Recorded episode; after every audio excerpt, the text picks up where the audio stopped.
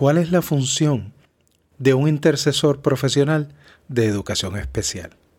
Vamos a discutirlo. Bienvenidos a Educación Especial Puerto Rico, donde discutimos temas relacionados a los derechos de los estudiantes de educación especial. Ahora con ustedes, nuestro anfitrión, el licenciado Arnaldo H. Elías Tirado.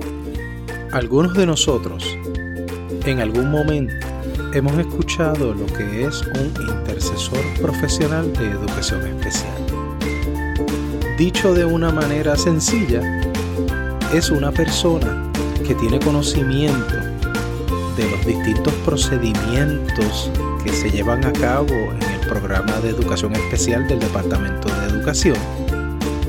Aparte de los procedimientos, tiene un conocimiento bastante bueno sobre los derechos de los estudiantes, sobre los derechos de los padres.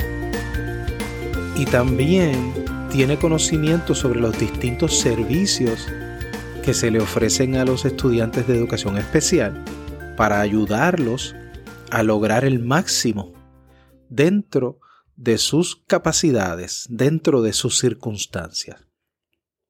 Por lo tanto, es una persona que ayuda grandemente a los padres y los asiste, les da esa seguridad de que hay alguien velando por sus intereses. Independientemente de que una maestra de educación especial nos diga que quiere lo mejor para el estudiante, independientemente que un facilitador o un director escolar o un director regional o un superintendente de escuelas o un secretario de educación nos diga que quieren lo mejor para nuestros estudiantes, sabemos que esa confianza quizás está un poquito lacerada debido a que tenemos un pleito de clase que lleva sobre 40 años y todavía no se ha solucionado. Tan reciente como el año pasado, aumentaron las multas que paga el Departamento de Educación y tan reciente como hace unos meses, también se le añadieron otras sanciones adicionales ante estas incertidumbres, es el momento idóneo para buscar un intercesor profesional de educación especial. Alguien que nos pueda dar la mano, nos explique, y alguien en quien nosotros podamos confiar, en alguien que podamos entregarle ese futuro de nuestros hijos para que trabaje junto a nosotros y nos dé una luz al final de ese túnel en que muchas veces no tenemos idea de lo que está ocurriendo. En las últimas semanas sabemos que estamos en la plena temporada de revisiones de PEI. Estamos a final de año escolar en donde se diseñan los programas educativos individualizados que se van a poner en marcha una vez comience el próximo año escolar. Y en estas últimas semanas se ha dado un nuevo fenómeno que muchas veces ocurre con el Departamento de Educación, que año tras año nos sorprenden con distintas directrices inventadas, sacadas de la manga. Y la última es que los intercesores no pueden participar en las reuniones de compu. Les han dicho a los intercesores que pueden estar presentes, pero tienen que estar callados. Otros les han dicho que pueden estar presentes, y solamente pueden estar allí para asesorar a los padres, para lo cual tienen que pedir un tiempo para salir fuera del salón donde estén reunidos, para entonces asesorar a los padres en un tipo de caucus afuera en el pasillo o en el patio de la escuela o del sitio donde estén reunidos. Eso no es nuevo. Yo cuando comencé como abogado de educación especial, hace unos 15 años, recuerdo cuando me decían eso mismo, me decían que los abogados no podíamos estar presentes en las reuniones de compu. También me decían que yo solamente podía estar ahí para asesorar. También me decían que yo no podía emitir ni una sola palabra en una reunión de compu. Y distintas cosas. De hecho, entre las anécdotas que tengo en mi carrera como abogado de educación especial, tuve un director que me expulsó de la escuela. Me dijo que tenía que salir de la escuela y que si no, llamaba a la policía. Y yo me quedé firme allí y el director llamó a la policía y la policía cuando llegó vio que no tenía nada que hacer y se fue. De más está decir obviamente que radicamos unas querellas y unas, ¿verdad? Y otras acciones, ¿verdad? Que podíamos hacer. Esto es algo que yo lo he visto anteriormente. ¿Por qué será que el Departamento de Educación tiene que venir con estas chiquilladas de que un intercesor no puede participar de una reunión de compu? Primero que nada, eso es violar la ley. Los padres pueden llevar a la persona que ellos quieran, que entiendan que los pueden ayudar en cuanto a las necesidades del estudiante y qué servicios eh, serían los más apropiados. Los padres pueden llevar a un intercesor con quien llevarán a cabo algún tipo de consulta donde hablarán sobre el estudiante y las necesidades, el intercesor muy probablemente les va a solicitar cierta documentación, tales como el pay del estudiante, algunas minutas, las evaluaciones, evaluaciones de progreso, las notas, distinta documentación que es parte del expediente del estudiante y que nos ayuda a entender el desempeño del estudiante, no solamente eh, tomar la palabra de los padres, sino también corroborarla.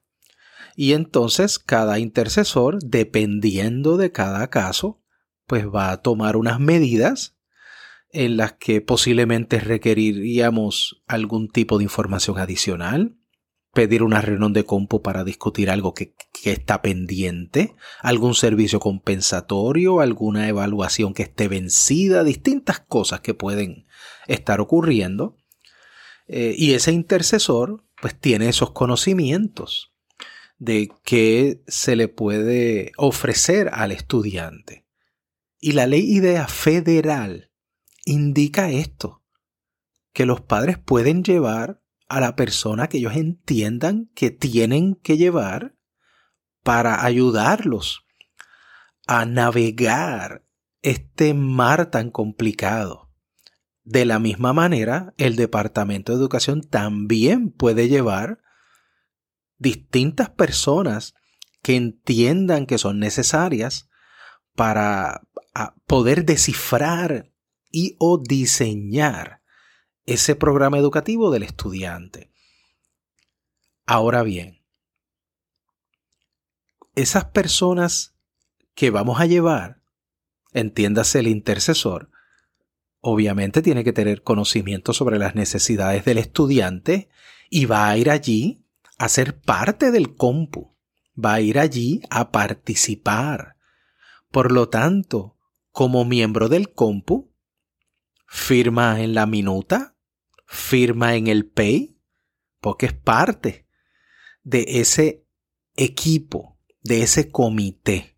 Para efectos de esa reunión de compu, se constituyó con la presencia de ese intercesor que los padres entendieron que era necesario que los acompañara. Eso es otra de las cosas que he escuchado que no les permiten firmar Eh, y es interesante, no entiendo por qué el departamento hace este tipo de cosas, porque todos los años se inventan distintas cosas totalmente ilegales. Y solo para que lo sepan, aparte de que les he dicho que en el, en el texto de la ley IDEA nos indica que los padres pueden llevar a la persona que entiendan que deben llevar, ellos son los que deciden, pero vayan al manual de procedimientos de educación especial, a la página 56, la sección 6, específicamente la 6.1. Y esto, aunque digo vayan, sí se lo estoy diciendo a todos ustedes, pero en realidad este mensaje es para el Departamento de Educación. Vayan a la sección 6.1 y miren, esa es la sección que indica lo que es un compu debidamente constituido. Comienza la explicación en la página 56. Pero se van a dar cuenta en esa página que no dice nada de otros invitados que los padres puedan llevar. Pues no se preocupen, vayan a la próxima página, al inciso G. En la página 57, arriba, el inciso G, nos dice que los padres pueden llevar a cualquier persona. No se lo digan a todo el mundo. Esto es un secreto entre nosotros.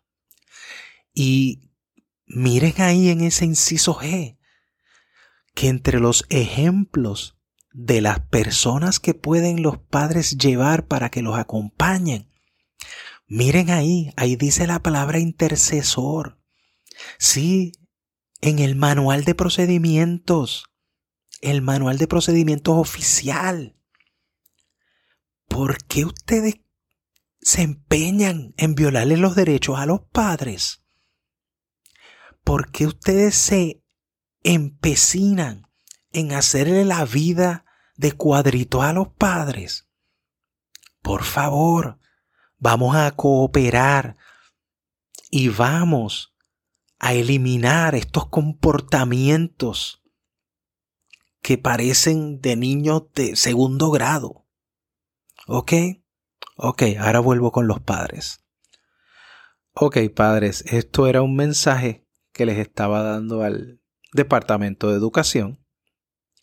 Pero, si lo escucharon, vayan al manual de procedimientos a la página 56 y 57 y vean cómo ahí indica que los padres pueden llevar a un intercesor. Ok, pero vamos ahora. ¿Cuál es la función del intercesor en el compu? Participar. ¿Cuáles partes de las funciones? Opinar. Hay que tomar en cuenta las opiniones del intercesor.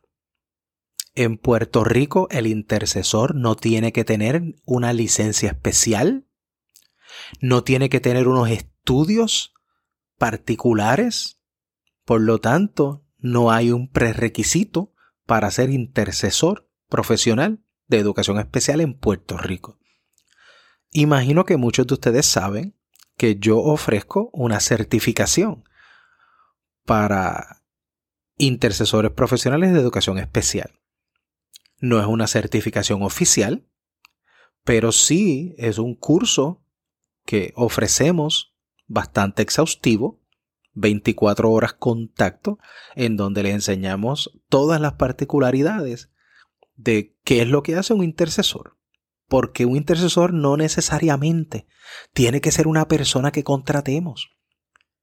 Cada padre, madre encargado que está escuchándonos, cuando ha tenido que ir a defender los derechos de sus hijos y que lo han hecho con éxito, ustedes han sido intercesores porque ustedes están intercediendo por sus hijos. De la misma manera los maestros, maestros de educación especial y maestros de corriente regular. Cuando ustedes están en un compu y abogan por sus estudiantes, ustedes están siendo intercesores. Los profesionales, terapistas y otras áreas eh, de profesión que impactan estudiantes de educación especial, médicos, facilitadores, directores, también están actuando como intercesores. Todos se supone que seamos intercesores de ese estudiante. Pero en algún punto en el camino se perdió esa función tan encomiable y noble de servir para los estudiantes sin ningún reparo y sin ningún escollo. La reforma educativa dice que el estudiante es la razón de ser del, Departamento de Educación y que el maestro es su recurso principal. Pero sin el estudiante no tenemos Departamento de Educación. Por lo tanto, padres, cuando ustedes tengan dudas, cuando ustedes entiendan que hay algunas cosas que no les cuadran, hay cosas que ustedes dicen, yo no sé qué es, pero esto como que no me sienta bien, sepan que están en lo correcto. Lo que pasa es que no saben cómo se llama eso, o cómo se identifica eso, o qué parte de la ley lo dice. Pero el instinto que tenemos de padres, madres y encargados es un instinto correcto. Pues vamos a buscar al intercesor que nos oriente. No nos quedemos con brazos cruzados. Nadie va a defender a nuestros hijos excepto nosotros, tomando la acción apropiada. Con esto les digo que sean activos en buscar los mejores intereses de sus hijos y aprendan que está de cada uno de ustedes y de cada uno de nosotros el cambiar, reformar y transformar el programa de educación especial del Departamento de Educación de Puerto Rico. Hasta aquí ha llegado nuestro episodio de hoy. Espero que hayan aprendido algo y que compartan esta información con otras personas. La información es poder. Así es que vamos a compartir la información, vamos a educar a otros padres y vamos a regar este conocimiento para transformar el programa de educación especial. Nos vemos en la próxima.